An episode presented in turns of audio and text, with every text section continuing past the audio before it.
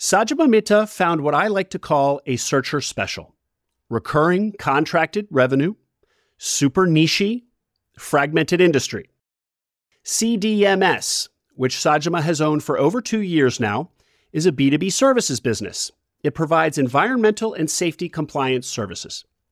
Sajama and I hit on lots of topics, including how to buy what is essentially a consulting business, how she's improved the quality of revenue, what itch she was scratching by acquiring a business, and of course, the industry of environmental and safety compliance itself. My favorite part of Sajama's story is how her motivations as business owner have shifted somewhat, or better said, expanded. Her industry attracts people passionate about the work environmental science grads, engineers. By working with these folks, she now finds herself really motivated by empowering them so that they can learn, grow, and prosper. And happily, successfully doing that nicely aligns with building a great company. As Sajama says, if I can empower my team in the right way, everything else should fall into place. Please enjoy this interview with Sajama Mitta, owner of Chemical Data Management Systems.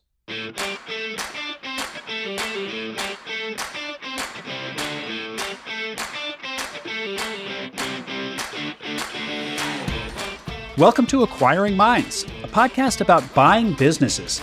My name is Will Smith. Acquiring an existing business is an awesome opportunity for many entrepreneurs, and on this podcast, I talk to the people who do it. I want to share an update on the Acquisition Lab. As you know, the lab is a highly vetted, cohort based accelerator and community for people serious about buying a business. After going through the lab's month-long intensive, you have ongoing access to almost daily Q&A sessions with advisors, regular live deal reviews with Walker Deibel, author of Buy Then Build, potential deal team introductions, and a very active Slack group with other searchers on the path. Well, the update is that the lab recently passed 60 businesses acquired and for well over $100 million in aggregate transaction value. Also, all members now enjoy lifetime access to the lab. Because when you buy a business, it's often just the first of many, and the lab wants to support you in every deal, not just your first.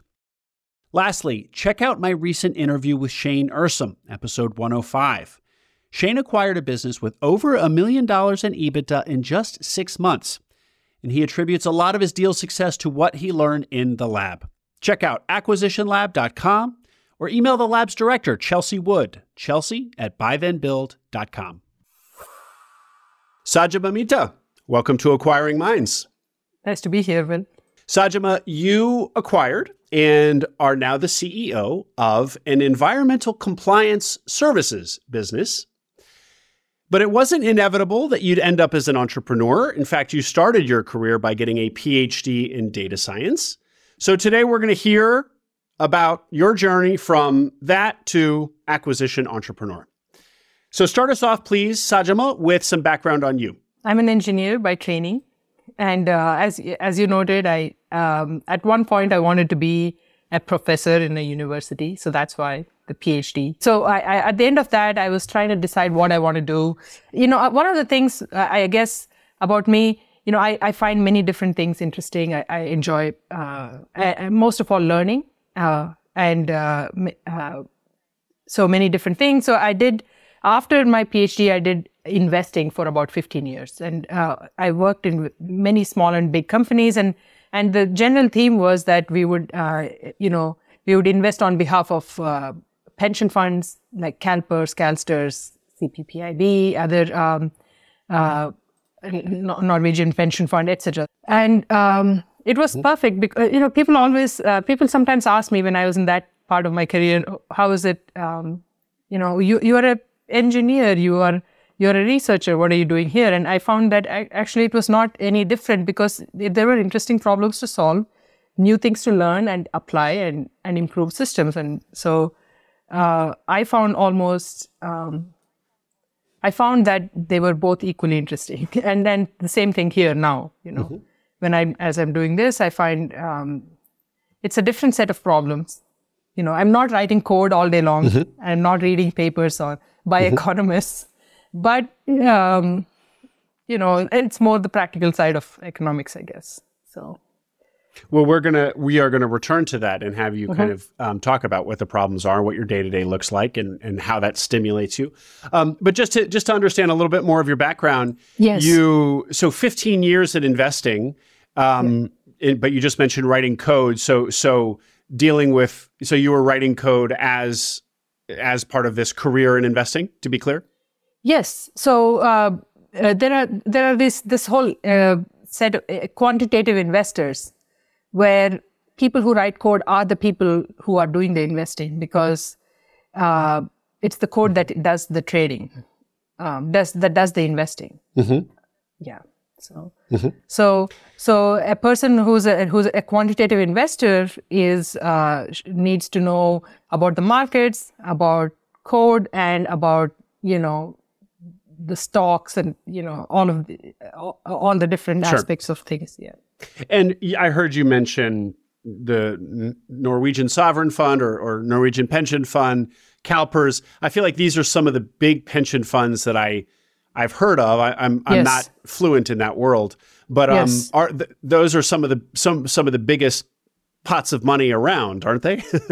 yes, they are. I realize I'm going further back rather than in the right direction here, uh, uh, Sajama. But I think it's interesting. So. I'm also just looking at your LinkedIn and seeing Indian Institute of Technology. That's IIT. That those are that's um, of the, the the very prestigious family of of universities in India. Correct? Is that that's right. That right? I went to IIT Bombay. It's a great school. So you came to the states to get a master's degree to or to continue your education and to yeah for a PhD. Yeah. For your PhD. Yeah. Okay. Great. So you have uh, what I uh, perceive by looking at your LinkedIn and and and hearing you speak a a very successful career um, as a quantitative investor. Um, deploying capital or making capital allocation decisions for some of the biggest funds in the world. And you do that for a decade and a half, and it's stimulating. And then what starts to happen that causes, you know, that starts pointing you in the yeah. direction where you now are? You know, so a couple of different things. One is, um, you know, I was at, uh, I, I happened to be at a turning point. Um, you know, I, I worked for a small um, investment uh, company that used to focus on Asian, um, in the Asian markets, and uh, COVID happened, and we had a lot of volatility in our um, books. And uh, I, uh, it was uh, so, and it was time to move on. You know, the the the the company just closed down. We were one of the largest investors in Asia, and uh, we closed down uh, in uh, uh right soon after COVID. And so I spoke to uh, other companies which do quantitative investment. I had a few offers, and uh, I was trying to decide, okay, what what what do I want to do long term? And I had heard of um, you know ETA before that, a few years before mm-hmm. that, and um, uh, and over the years, as you work in a company, regardless of um, you know uh, what kind of company it is, you you uh, see decisions being made, and uh, the future of employees and the company depending on the decisions, right? And and um, and then you start to think. So sometimes you may start to think, look, I think this we should maybe we should be doing it in this other way. You know, maybe this decision should have been this personnel decision or uh, this direction, you know, or uh, things like that, right? So, uh, and and ETA gives me an opportunity to actually, you know, do that and and say and see, I, we can see whether I was right or not. You know, I've had uh, these mm-hmm. thoughts for a while, and uh, so so it so it's a it was great. It's, it was a great breaking point um, in my career. So. Um, and I said, okay, let's let me do it now. You know, what I'm kind of hearing there is, you know, in in um, at least in developers, which is a world I'm familiar with, um, software developers. Yes. There's kind of the two types of software developer: those that want to just be software developers and, and, and, remain technical for the duration of their careers, and then those that want to become managers and move into managers. And there's a uh-huh. there's a pretty st- strict bifurcation there because a lot yes. of the kind of technical folks really just they don't want to deal with management yes. and uh, or being managers. And what I'm yeah. hearing from you is that, in fact, after 15 years of being a, a pretty quantitative person, I don't know if you had if you were managing people or not, but you actually felt yourself drawn to making management decisions and, and trying your hand at management and making decisions that could really impact an organization versus just Yeah. kind of being in the in the code and in the numbers uh, for Yeah. the, for the next stage of your career. You know, I think uh, I think it's not just management because uh, so when you're a middle manager somewhere, let's say, you really don't get to you you you manage people, but you're not managing the direction of you know the whole thing uh, in a way. And uh, also, even if you're a technical person, at least in the space where I was, it's very different from software programming. You know, the person who founded the fund I used to work for used to write code all day long. You know, so it's not about. Um, it's not that you don't. Uh, it's not that when you write code, you're not um, making decisions. You know, I, what I mean is, uh, it's not just managing people, but also, you know, basically determining the direction of how things, you know, evolve. Yeah, it's strategic decisions. That's that, right, yeah. Mm-hmm. Um, you were drawn to seeing if you could if you could um, try your hand at. Yeah. And you'd have heard about ETA. Just do, do you recall? Did you have friends who had had done it? Um, do do you recall where you first how it first came on your radar? I think it might have been a podcast or a blog. You know, I, I read a lot I, I, uh, about topics that are not my profession, not related to my profession in any way.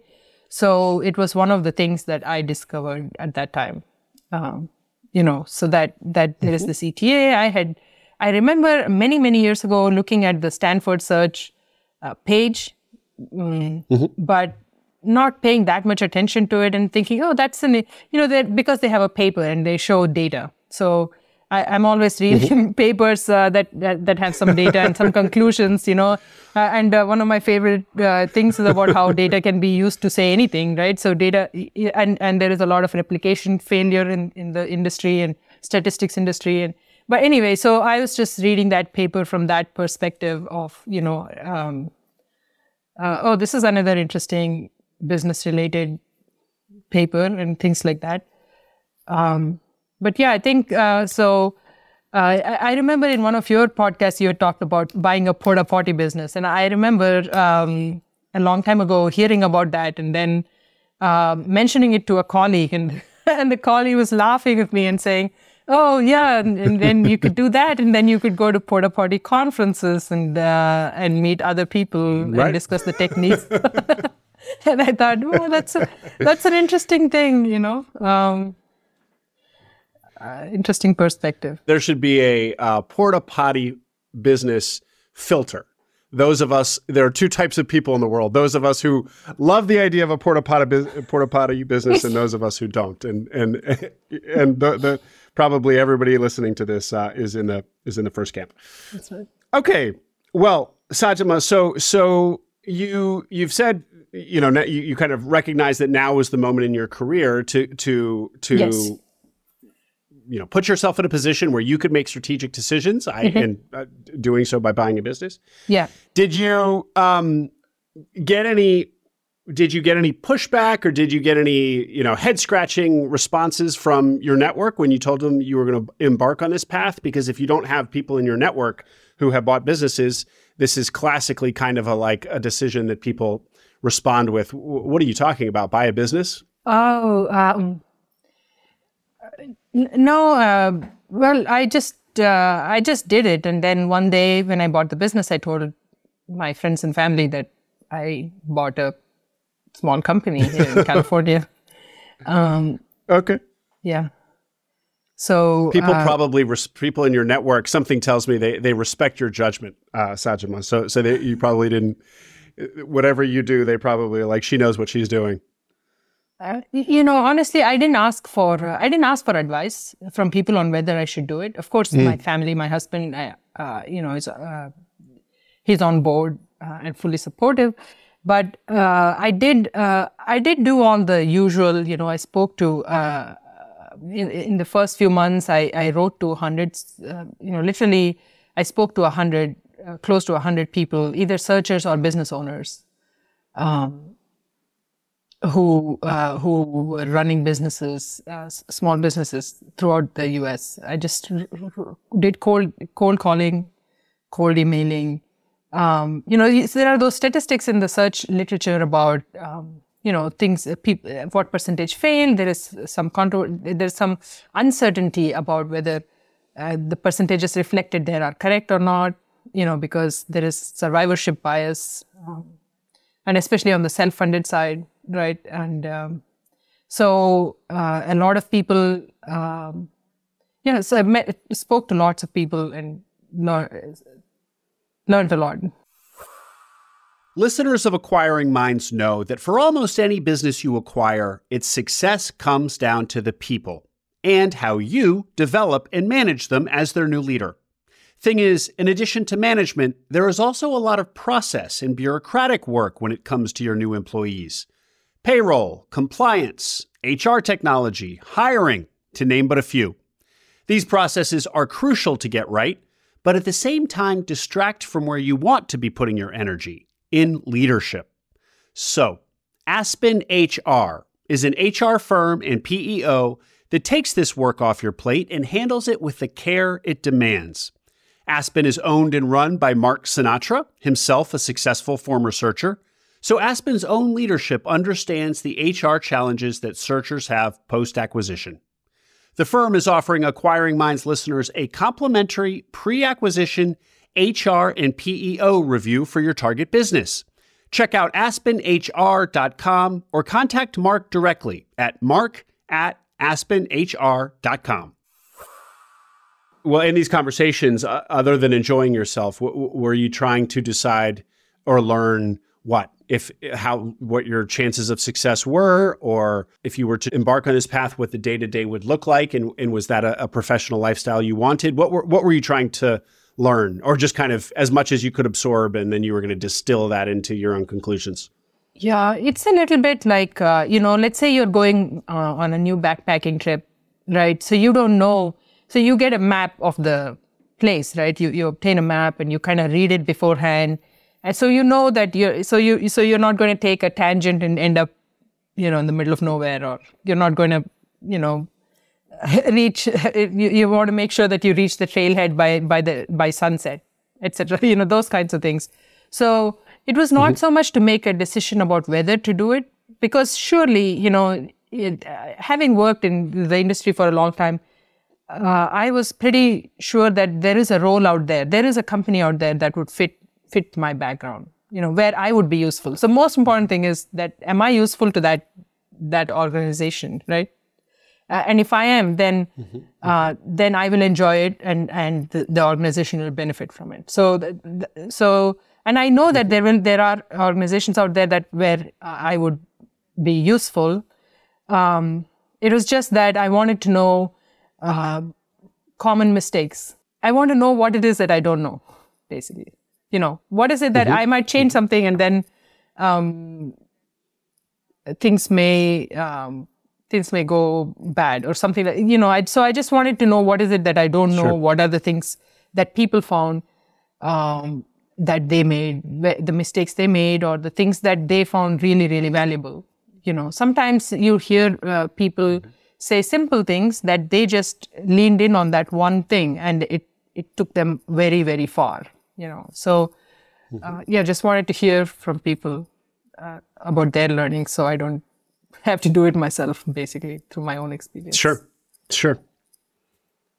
Well, it sounds like you had a clear um, understanding that business buyer fit was uh, an important criterion that you were going to look for a business where you could really uh, lean on your expertise and, and that that would that that would be a the puzzle piece that fits the the puzzle the other puzzle piece being the business and that together there would be um, really a lot of value created um, what were some of your other criteria that you landed on in, in your search? It had to be somewhere close to where I am.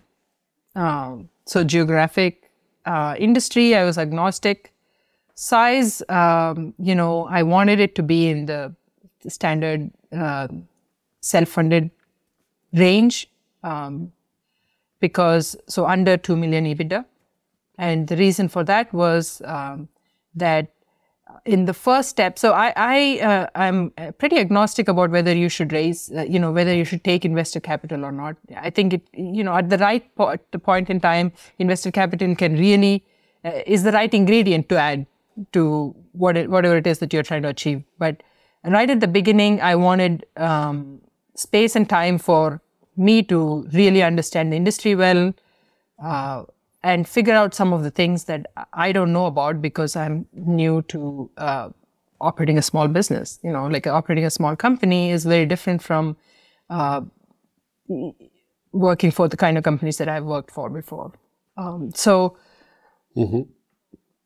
So it was important for me to be independent, right, right in the beginning. Even though I'm, that's not how I'm thinking about it in the long term. Uh, right in the beginning, I wanted to just do it myself, you know, and and uh, make the mistakes, learn, um, and and and then you know prepare the right plan for the long term.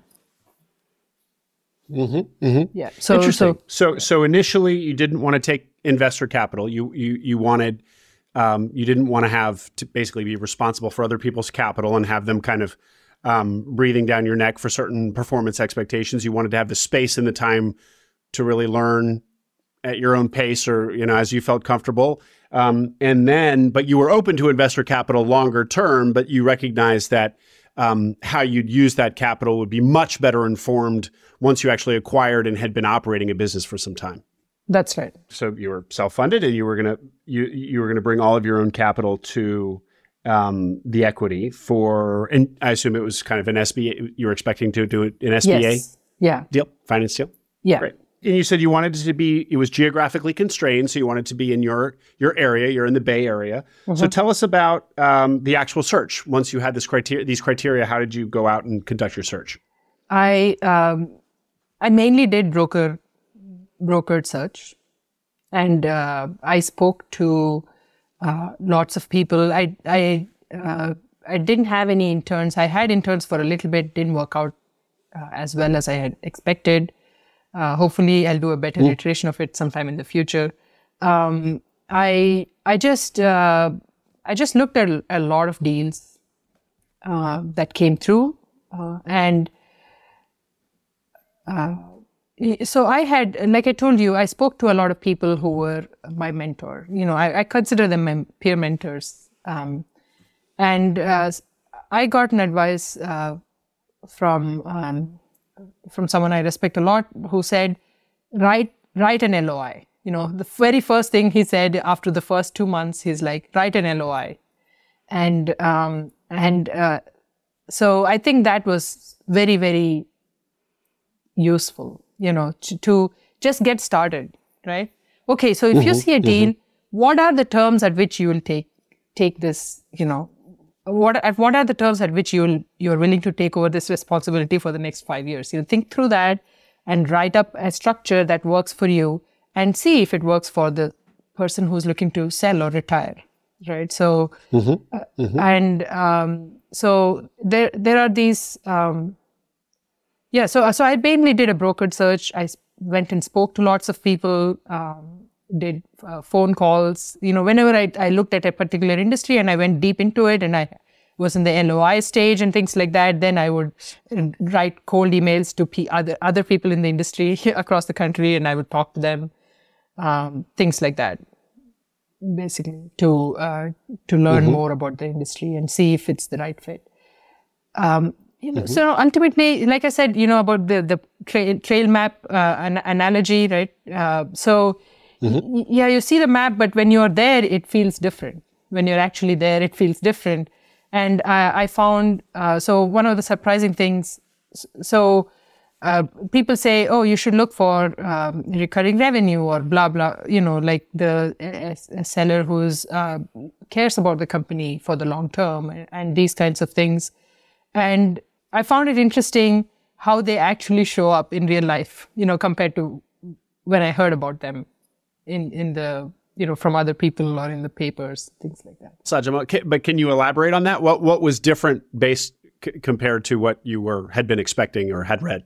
I think uh, so. So you know, when you uh, uh the, the, strength of an ongoing, a going concern, right? So when you when you read about when you mm-hmm. value companies uh, like I did before, I, I, I, was doing this. There is going concern value and then the liquidation value. There are two values for a for a business, right? So then the going concern value is based on um, current financials. So the momentum, the ongoing momentum of a company that has been running for a while, uh, that was quite surprising to me, you know, and um, so it, it does, it's very real, you know. So when, when a company is moving in one direction, it does keep moving in that direction.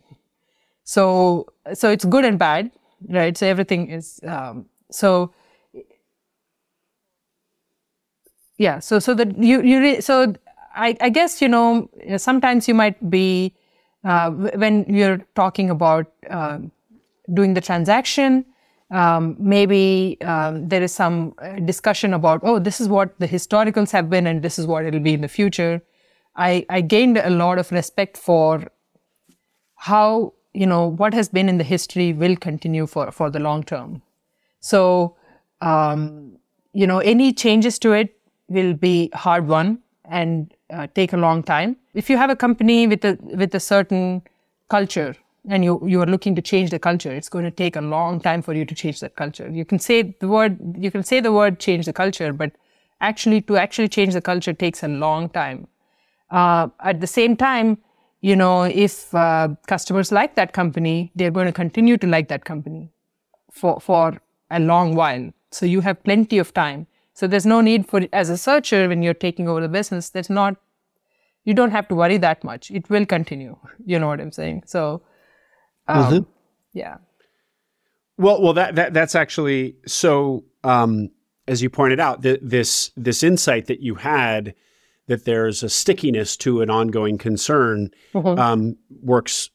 There's both a pro and a con to that. Yes the pro, meaning that there it's it's probably not going to go to zero, at least not immediately. I mean, it's got some staying power, um, which is part of the reason that we're we're attracted to this category, That's this right. opportunity.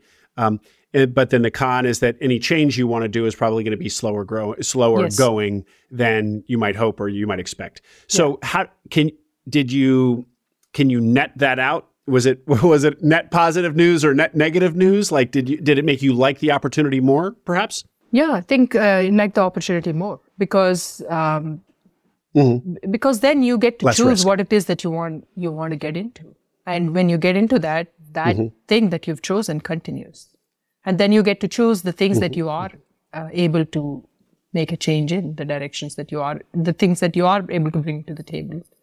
So so in fact, it's it it is good news. It's good news whenever you understand the the behavior of a system that you're working in, regardless of what it is, right? uh, Says the data scientist. Um, now, speaking speaking of your data scientist background, um, I'm hearing you refer back to your um, years of of valuing businesses. Um, yeah. And you just bre- breaking out, you know, what did you put it? Uh, the the ongoing concern value and going concern and selling per, for parts yeah. value, or the yes liquidation, right? The liquidation mm-hmm. value, um, which you know is is actually not a framework I've even heard after 150 interviews. So that's um, news to me. But but uh, are you? How much were you leaning on all of this deep expertise that you spent 15 years building in your search? Uh, are is it really helping you kind of uh, understand the, the the valuations that you're looking at, or not so much because there's it's just so different? sometimes it's difficult to say whether uh, you know so i was not explicitly using any of those things but uh, you know things like okay. qual- you know things like when when you're an investor uh, in a company you know in, in companies and stocks you're you're valuing them based on quality right Val- valuation qual- the quality of the business um, and the trend. So that's uh, if you look uh, those are the three main categories. And then how do you ev- uh, come to the numbers around that um, is a different, you know, there are many, hundred different inputs that go into each of those buckets typically as a, as a quantitative investor. And uh, so I think the same, same framework pretty much is used in search from what I can see. You know, people look at the trend, people look at the quality of the business, which is recurring revenue, things like that. And people talk, look at the valuation. Um, you know, uh, a simple mm-hmm. crude way to do that is multiples, like the standard multiples. So, um, so I think pretty much the same broad framework is used, maybe not the same language, and not as, and the inputs are different. Um, you know, the, you you assess the quality by actually meeting the owner and um, also by looking at the financials. So you can see, you know, so when people talk about um, uh, lifetime value or the churn rate, for example, those are uh, those are quality metrics. They they talk about the quality of the business. Um, Yeah, so uh, because they don't talk about, so you can have the same recurring revenue, but you can have a different churn rate, for example. So so the same amount of recurring revenue will uh, imply if you just did based on going concern value, you would have some multiple that you would come up with. But then based on the churn rate, that will modify the multiple that you should apply because the quality is different. I'm just uh, saying an example Absolutely. for illustration. Yeah. But I didn't explicitly use that. sure. And I find that it's not explicit. So, for example, right now I do some sales. Uh, I do uh, uh, customer relationship and sales for my company right now. And when I go and talk to people, um, I find that, um, you know, even though I have never done sales before, I find that being having a couple decades of experience working in different places is useful informs my behavior in an underlying way and in the same way i would guess maybe evaluation you know it's not that um, i explicitly used any of that but It's sort of foundational experience and knowledge that you have that you're Uh-huh. That's right. you're standing upon to do your now job. Sajama, so tell us about the how you found the business that you did, and tell Mm-hmm. us about said business, please. Yeah, I found it. Um, the uh, there were two uh, owners of the business, uh, two pr- primary owners, the a father and daughter. Um, the father had been one of the original founders, and the daughter had joined pretty soon after the company was founded. This was almost 35 years ago, and um, uh, they had been uh, running it ever since. You know, there were other founders and people involved intermittently, but these two were the common thread from the beginning to now. And uh, they had been looking to retire for a couple of years, and uh, uh, finally they had they had tried to do something on their own, and finally reached out to um, a broker and um, and had uh, listed their business. And uh, I I yeah I just found it on online, you know, and um, and then I was introduced to them through the broker, and then um, I went and met them, uh, had lots of discussions, um, all of the standard stuff. Well, 35 year old business. That's uh, great age. So, so tell us about tell us about the business, Sajama. it's a professional services business. It's an environmental health and safety consulting company.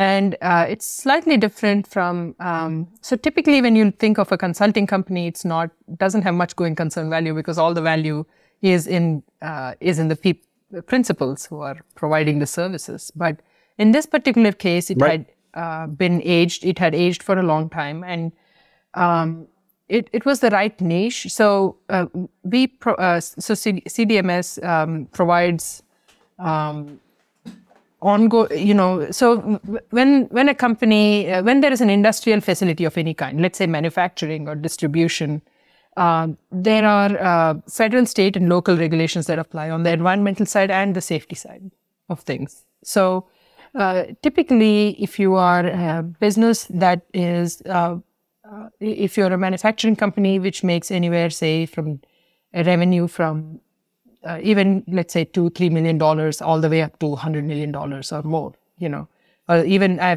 or even five hundred million dollars. So, in that range, um, you're not, you don't have a large EHS staff. You don't have a large environmental health and safety staff. You, and uh, you don't definitely even if you have one person say working for you who's dedicated to environmental health and safety they are not uh, experts in all the regulations that could apply to your facility and uh, so what uh, the company does is uh, it does several different things. So initially, if you wanted us to come in and do an audit and uh, tell you, uh, go through all possible regulations that could apply to your facility, what documentation you have on site, and how your site is laid out, and things like that, we would review everything and give you like a 300 page document that would tell you what what is uh, what you do have and what what you're missing things like that so we could do an audit uh, or we could um, you know if you wanted any one vertical let's say air quality you know, the air quality district is, you're having some communication with the air quality district and they want you to do something, we would evaluate that for you. Um, sometimes we, um, you know, uh, speak with the regulators on behalf of our clients and tell them, no, this regulation does not apply to this facility. They don't need to do that, for example. We, we do things like that for our clients. But a, a large part of our business is, uh, is taking off the uh, ongoing maintenance from the, their shoulders. You know, our clients have, they have their core business to deal with. It's not easy to uh, run a business these days. You know, they, they are trying to, uh, manufacture heart stents or um, uh, you know uh, do plating for cases that you know go into cars or whatever it is you know they and and and if they have to also be experts in all these different regulations that apply to them you know that would be too much of a burden for them. So we take that over. We do um, you know we do ongoing subscription service for them. So when they uh, mm-hmm. so we, we would visit their site every month or every two months. We conduct audits when we visit their site. We uh, and we uh, gather data, conduct interviews, and uh, and but most of the work we do for our clients we do from our office where we write reports and talk to all these agencies and um, and and yeah do take care of all their reporting um, and compliance burden. And so what you're doing is is auditing and assessing the their compliance with with regulation. Are but you are not implementing. Let's say a tank they're doing a hazardous waste treatment and they, their tank is leaking. We don't fix the leak. But we do implement their compliance. In california uh, the number of there are air quality districts that regulate what uh, chemicals you use and uh, how they escape into the air and affect air quality. Then there is sanitation district, and each sanitation district has its own regulations, although they have something common. So uh, there is wastewater. You know, when you run a manufacturing facility, you wash some parts, and that water has to go somewhere. It goes into the sewer line, mm-hmm. and the sanitation district wants to make sure you're not sending something down the sewer line. Then there is uh, rainwater. Mm-hmm. You know, let's say you are dragging uh, pollutants out into the road outside your facility and that could go into and harm fish. So there is rainwater regulation, stormwater regulation. Then there is the fire department mm-hmm. regulation, mm-hmm. which says, uh, you know, when our firefighters come into your facility, we want to know if there is some hazardous chemical there, you know. Then, um, and then there is other regulations associated with toxic substances, you know, how hazardous waste is disposed of. And so each facility has a, a, lot of regulations so, so that even just to prepare a plan, keep it updated on how you're going to uh, make sure that you are doing things properly in each of these aspects of your business. And um, you know preparing the inspection logs uh, you know maybe the client side uh, does the inspections but preparing the right inspection logs and maintaining them what they should check for when they go and do their inspections and um, you know, what should be reported. We, we do the reporting uh, for to, to all the different government agencies ourselves. The client doesn't do that. We, we gather information from them.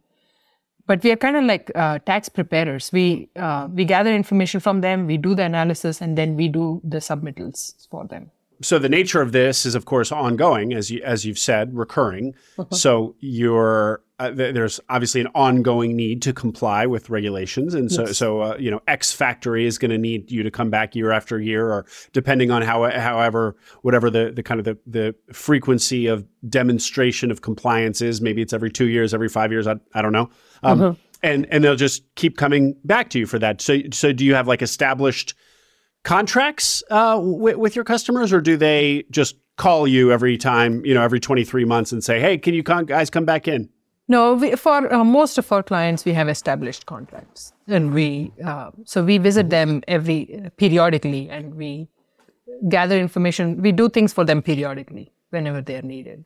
Sajama, you'd said you'd said about how many consulting businesses like there's not a lot of um, inherent value to them because the you know it, it's all in the principals, um, you know, brains and deeds. How is this business not that? Why wasn't and this founder who founder and his daughter who'd been involved for for so long?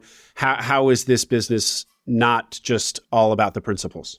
I think uh, that so I think it happened because uh, one of the uh, one of the founders uh, w- was an electrical engineer who had worked in GE for a long time. Uh, you know, uh, and he has he had this engineering mindset, you know, which was like, oh, you know, complying with this regulation takes this, you know, these are the things you need to gather from the, you know, client. These are th- this is the information you need to gather, and these are the steps you need to take in order to comply. So he had thought through for each regulation, uh, you know, the process to follow and also, um, you know, how to change the process over time. So there is, uh, there was a, there was an infrastructure to do both, both the first layer, you know, and, and also the overseeing layer. And, um, and and I, I, think it happened because the company had been around for a long time. So uh, I, I bet you initially when they started off, they were just doing these things, uh, and yeah. and all the value, you know, and uh, and over time they evolved to um, to have to have these things broken down.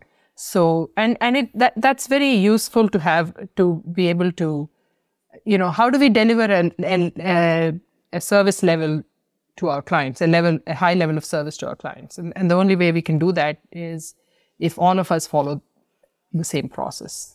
Over time, there had been um, process that had been put into place, SOPs. The practice had grown large enough that there was also just other people doing the work. It wasn't it wasn't just the founders or the principals yes. uh, out in the field doing the work, and so yes. it had just it reached a level of maturation that mm-hmm. it wasn't all about the principals. That's anymore. right. Okay. Yeah.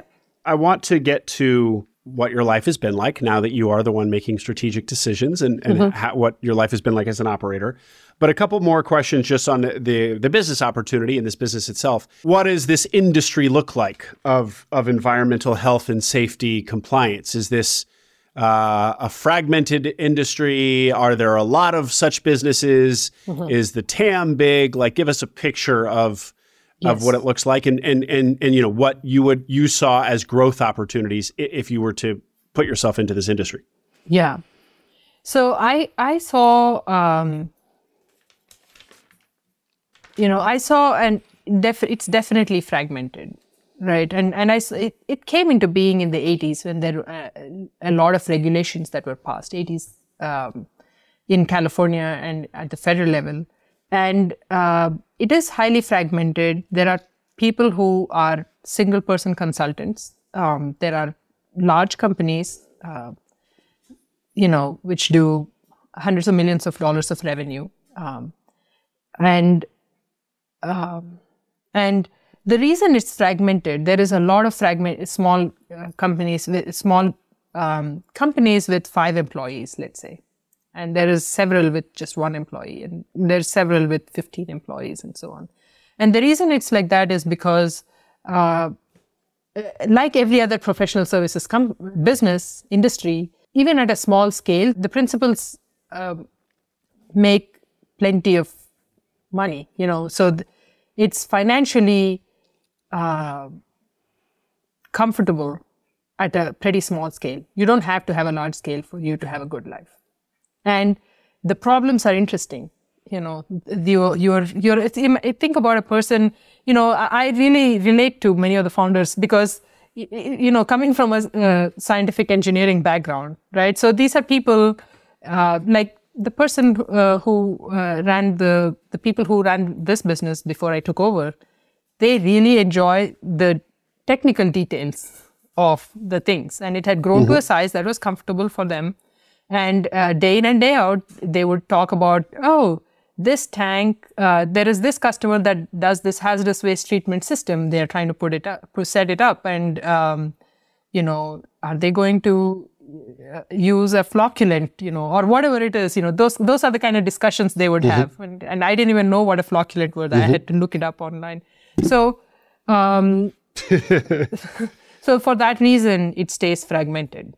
And so, did you see, therefore, that um, there was an opportunity to th- that spelled opportunity to to grow nicely because for for uh, an owner to have an appetite to get bigger than that, there there was a lot of opportunity to do so. Is that the kind of conclusion to that? So actually, when I was um, a long time ago, when I was growing in my career, people, I remember reading something that, you know, um, when you're a woman, right, uh, you go and negotiate. So there's this all this literature about negotiation and uh, do men do it better, women do it better, and things like that.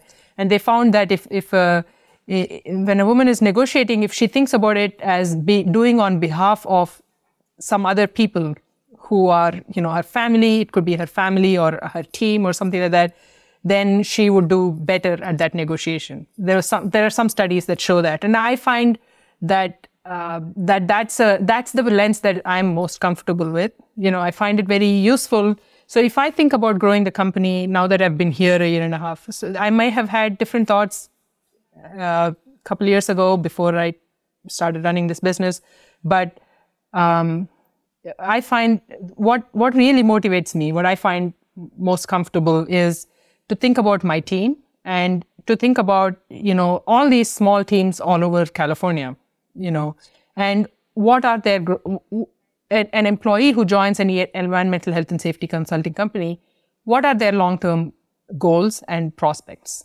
you know, and if we can build a company where all of these employees have um, have a bright future. You know, they have several years of growth, career growth, lots of learning, uh, increase in compensation, and um, interesting problems to solve. You know, then if if a company is able to provide that, then um, all the other pieces will fall into place. You know, so the the mm-hmm. uh, compensation for shareholders, um, taking care of clients. Uh, you know, making sure that the vendors uh, are doing well. All of those things will take will be taken care of. Um, and so mm-hmm. uh, th- that's my analysis of the of the industry. Once I've been there for a while, is is that um, that there is there is a lot of good talent, uh, both at the managerial level and at the at the you know entry level in these companies throughout California, highly fragmented, and um, if we could, and there is an opportunity to build a company that would provide a much um, a, a, really good experience for for these employees who are you know many of the employees who who come and uh, many of the people who want to join the team they are looking uh, for meaning. You know they are uh, they are attracted the environmental science people with environmental science background or chemi- chemical engineering background. They took uh, so so you know and and um, when they are looking to join a company such as ours or any of our competitors, they are looking for um, they took they took the engineering degree or environmental science degree in college for a reason, right? They are looking to have a career where they make an impact and also have a career where they are solving interesting problems. These are these are people who have a certain ambition, um, and um, yeah. So so and I've worked in lots of big companies where there's a, uh, there are lots of career opportunities, you know, growth opportunities and things like that, and and it, it's really motivating for me to think that. Uh, the kind of mindset that I have uh, seen uh, in academia and uh, in the industry that I've been in, that can be translated uh, to form a company culture that really um, really empowers the the team members who join. Basically, these professional team members who join us.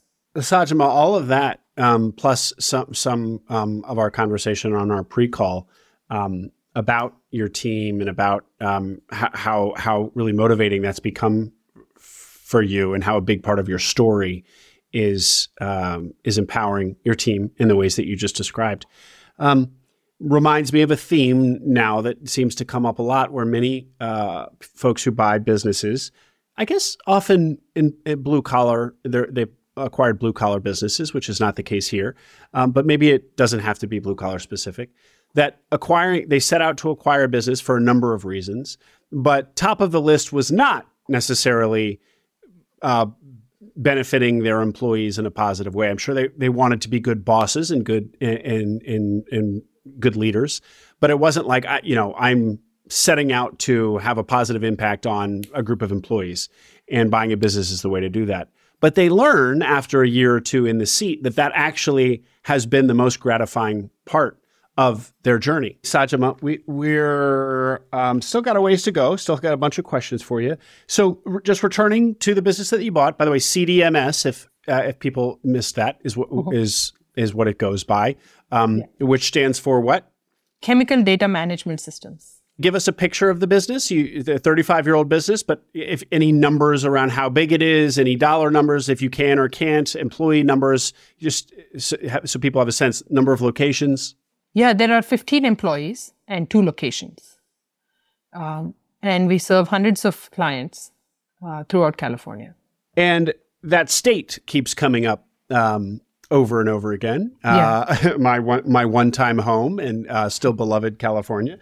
Eh, of course, California is is um, famous or, or infamous, depending on where you fall on the political spectrum, for its regulation. is this is this type of business one that that California is particularly fertile for it. It must be. Um, but uh, but do you do you see an opportunity to expand in into different states, or is this somehow like a, a California particular industry or or business? No, I think, um, well, believe it or not, I found out um, a f- few months into running CDMS that there are uh, many uh, areas in which, uh, say, uh, the state of Washington is more stringent than California, uh, for example. But uh, but yes, California. uh, it's possible that California. uh, So there is this aspect of in, when you're talking about environmental regulation or safety regulation, we do safety as well. So when you do, uh, there is the aspect of uh, the Congress or, or state or federal Congress uh, passing a law, and then there is the aspect of enforcement. So uh, I don't have a good read for what enforcement is like in other states. I have a very good read for what enforcement like is in California. So uh, any regulation or any law has only as much teeth as enforce as the enforcement, um, you know, causes it to do so. And uh, so so I think it's not. In fact, there are I, there are many regulations that we help that are, are at the federal level, you know, and um, we help with. Uh, uh, there's something called toxic report uh, inventory, uh, tax toxic. Uh, you know, there are many regulations that are at the federal level that we deal with, and there are some regulations that are California specific, but I've researched other states and they, they have something similar, um, if not identical. So I, yeah, there is, uh, I think, uh, but from a business perspective, you know, again, thinking about it from that holistic thing that I was saying, you know, CDMS needs to grow in California for a long time before it expands out outside California. And I figured. I mean, it's not like there isn't regulation around the country, but um, I just I, I couldn't resist uh, calling it out because California and regulation in in in the same uh, in the same sentence it has to be it has to be noted. I think the enforcement is, I, I'm guessing that the enforcement is different.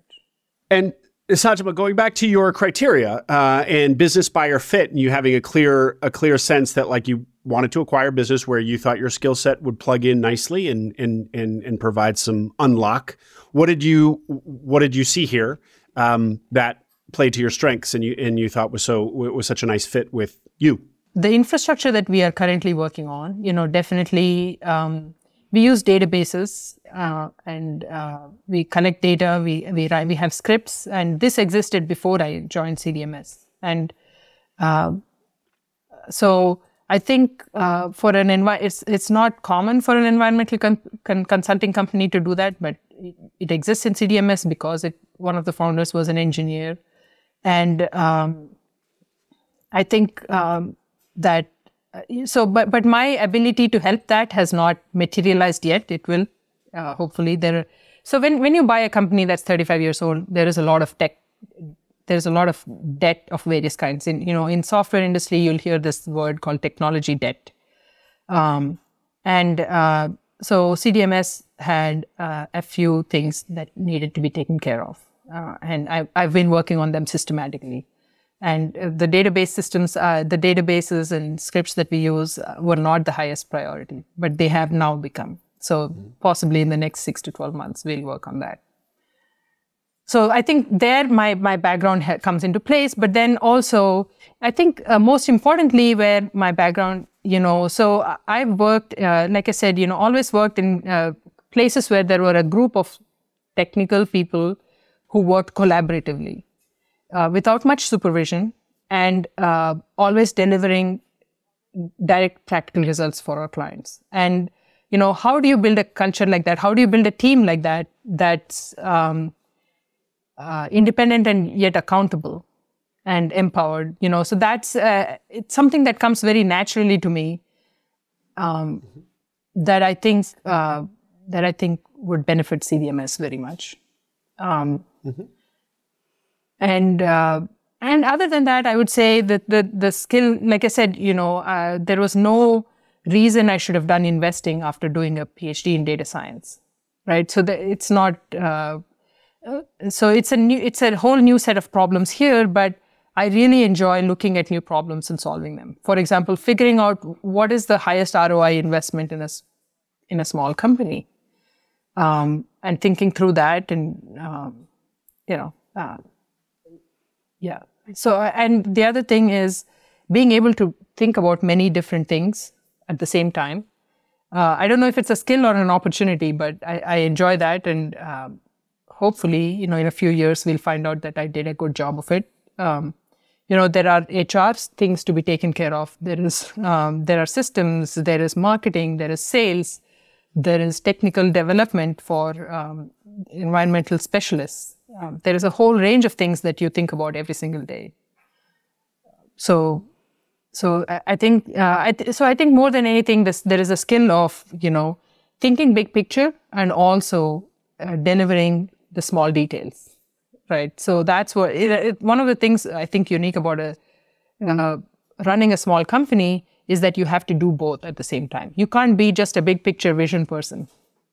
You have to but you can't be just a detailed person. You have to be able to do both. Um, mm-hmm. Yeah, I think so. Spending many years doing both, very useful. Are you scratching the itch to make strategic decisions that you had hoped you would by owning a small business?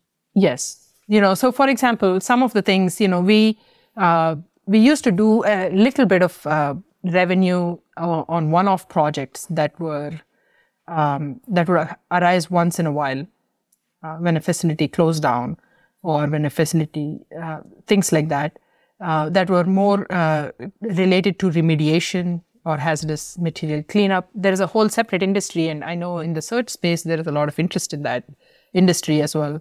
So that's something we used to do occasionally, but that was not our strength. So we got out of that. You know, we don't do that anymore. Uh, to and uh, what we've done is um, we've grown we've grown 15% um, since I took over, but the but also we've changed the quality of um, of the work that we are doing. You know, so th- so that's uh, that's a change that we've made. Um, the quality of, of work or the quality of, of revenue? Uh, the quality of revenue you're doing more projects where you can add value and presumably they're kind of more recurring recurring in nature. Is that what you mean? Yes more recurring in nature and more value to the client for the same dollar that we take from them. Can you quantify that? How, how, how that shift has been the, the quality of revenue? Do, do you have any any numbers off the top of your head? So i think for the first year you know for the first year we didn't grow at all but um, you know so there was about 10 15 10% of revenue that was from this um, work, but it would the amount of headache was more like 25%. So that has been removed, and uh, mm-hmm. it was replaced with um, just the regular revenue, the, the things that we are good at, and then uh, and then this year we've made a big push to uh, to grow, but grow very much um, for uh, in the direction that we like. Um, so, you know, it's the subscription revenue, basically. And Sajama when you talk about growth, and now that you've been in, in the seat, um, what type of growth are we talking about? Are you are you talking about uh, organic sales based growth? I mean, I, I, imagine this is kind of a heavy sales, uh, very much a heavy to grow is very much kind of direct sales to grow organically. Um, but then, of course, you mentioned the, the, industry fragmentation. So, so what about inorganic growth? Talk to us about how you're planning your growth. Both. I'm thinking. I'm, i want to do both. Um, I think, uh, I, I, you know, so one of the important things uh, that people will talk about when you talk to searchers, you know, having a sense of urgency, right, to to make a change. So, uh, I would like to grow uh, significantly in the next three to five years. Uh, I have one of the so you know the strategic decisions you were asking about. You know, like that is now I communicate uh, directly with my team every month about what our goals are, long, you know, one, three, five year goals and how what are we doing to achieve them and what how have we done so far things like that so that's a big change that um, has happened and uh, I, I, think uh, to hit our goals we'll have to do both organic and inorganic growth. And uh, and I'm working on both. And I'm speaking to um, I'm speaking to other uh, people who run um, businesses such as um, such as CDMS, um, and there are many who are looking to retire at this time, and I would love to provide an opportunity for them to, um, you know, to do so. So, for example, I, and I always like to show, you know, what, okay, what have we achieved at CDMS in the last two years, right? So, all the employees who wanted to stay have stayed. Um, they uh, they they're all doing well. They're happy here and they're taken care of. Um, they have better systems. Um, and uh, we've improved benefits that we provide for our employees. And um, uh, so, so, and all the clients are taken care of, you know, um, really well. Uh, they're all happy. And we, we recently received a, uh, an email from a client which said, Thank you. We have had six months of no accidents in our in our facility, and the CDMS, you played a critical role in making that happen, something like that. So, so I think mm-hmm. if people are looking to retire and they want to see, okay, what um, what is it that they're picturing for for for their company going forward? You know, making keeping their brand alive, uh, making sure that their employees are taken care of, and making sure that their clients are taken care of. So I think uh, that in the last two years we've we've delivered that, right? And uh, and the services that we are not doing anymore, we are referring them out to other reliable people who will take care of the clients for that. So, um, so in that sense, I think that would be the value proposition for uh, for inorganic growth and for organic growth. Um, you know, we are dialing in our systems, uh, improving um, improving the quality of service, and and I you know I had a recent experience with a, website. I, wa- I wanted somebody to help me build rebuild our website, and uh, happy to work with them and they took two months, terrible service. And uh, if they had worked out for me, I would mm-hmm. have referred them to 10 of my friends and they would have had so much business. But you know they didn't they didn't mm-hmm. deliver for me so they're not going to grow so i think cdms um, the cdms organic growth will happen in that way is that we improve our service and uh, mm-hmm. and we grow organically through through word of mouth that's the best in this industry that's the best way to do I don't think it's just your industry. Uh, an, an, interview that aired uh, a week ago, James Bloom, uh, who acquired a very small mechanical HVAC business uh-huh. and has 8x revenue over the last four years. And, and really, the core thing um, that, that has been the engine of growth is just delivering quite high, high quality service, higher than the, the competition. And that alone has just pulled uh, pulled revenue out of his business. Um, I heard I heard so, that interview and it was so inspiring, so cool. Yeah, I thought so too. Sajama, I have just two more questions for you. First, oh, first is uh, one a business question, and then one a personal question. Um, the business question is: so this is a very technical business. You are a technical person, um, but you don't have technical expertise in mm-hmm. uh, environmental and health compliance. Yes. Um, how much did, did, first of all, did you perceive that as a challenge, as a con, or did you? Eh, how did you uh, approach that in your in your own mind, and and how how well versed in the technical nature of this business have you become? I love learning new things, so I didn't think of it as a challenge, and also uh, the principals of the business who were exiting were not delivering the service themselves. So from that perspective, I was comfortable, and um, and uh, and yeah, I've I've learned a lot. You know, uh, I'm sure the environmental specialists who deliver who actually deliver the service of CDMS will say, I don't know that much, but um, I know. Um, I would say I have a, a good big picture sense for all the different regulations that apply at different facilities. Uh, when I walk through a client site, I can point out uh, what they need to do and what they don't need to do. Um, so I, I, you know, I can figure out what they need, what they don't need. So I, I have a, a plenty of depth in that way. Uh, you know, and, one of the things, I've been here for two years, you know, I've been going to client sites all the time. And um, so, and I've seen uh, what is delivered to all of our clients. So I have, I've had an ability to learn, I've had an opportunity to learn much quickly, much more quickly than I would if I were servicing one client, for example. Sajama, last question for you. So we talked, we touched on at the beginning that um, you uh, got your undergraduate at a very prestigious university in India. So you are mm-hmm. Indian, and um, and so this is also a story. Uh, you know, your story is one of uh, being an immigrant and having a very successful career, and then buying a business a- as an immigrant. Is there anything that you would tell others who are earlier on in their journey than you are, but might also be be similarly situated about the path of buying a business as somebody who is who has come here from um, from another country? Well, in my case, I've I've lived in this country for 25 years, so um, most of my adult life has been spent in this country. So I don't um, I don't know how to conduct business in India. I've never done so. Never even worked in India. So I uh, yeah.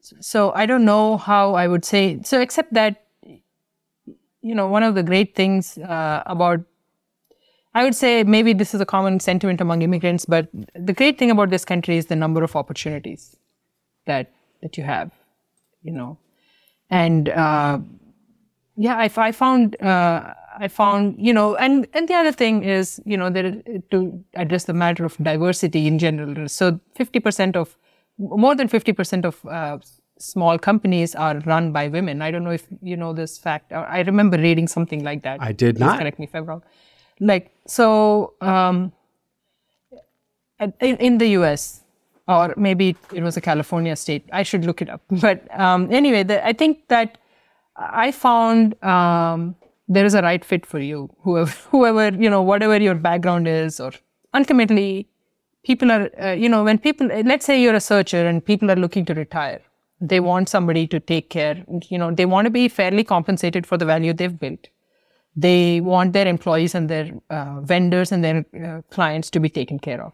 And uh, if you provide that to them, and if you come across as competent enough uh, and good natured enough to be able to do that, then they will, you know, they'll choose you to to do the the transition. Uh, it makes no difference, I believe, about whether you are you're an immigrant or any of the other factors. Sajama, how can people uh, get in touch if uh, they have a question? What's your preferred way? Is it uh, oh, LinkedIn, yeah. email? LinkedIn is great. Email is, uh, I'll maybe I'll send you an email and you could put it in your show notes and sajama at cdms.com. Uh, yeah. Great.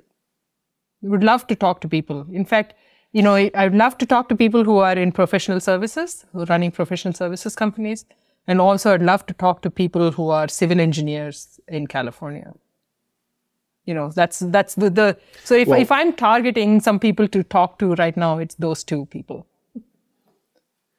Well, well, why don't we plug that, uh? I know, I, I yeah. believe that you're. I believe that you're, are you hiring? I saw a post on Search Funder. Is that is that for a role within CDMS? Yeah, no, we are not directly hiring, but we want somebody who will work with us part time to develop one side of our business. Okay civil yeah. engineers in California. Yeah. Reach out. yes, please. Sajama Mehta, thank you so much for coming on Acquiring Minds. Great to talk to you. So good to talk to you, Will. Bye then.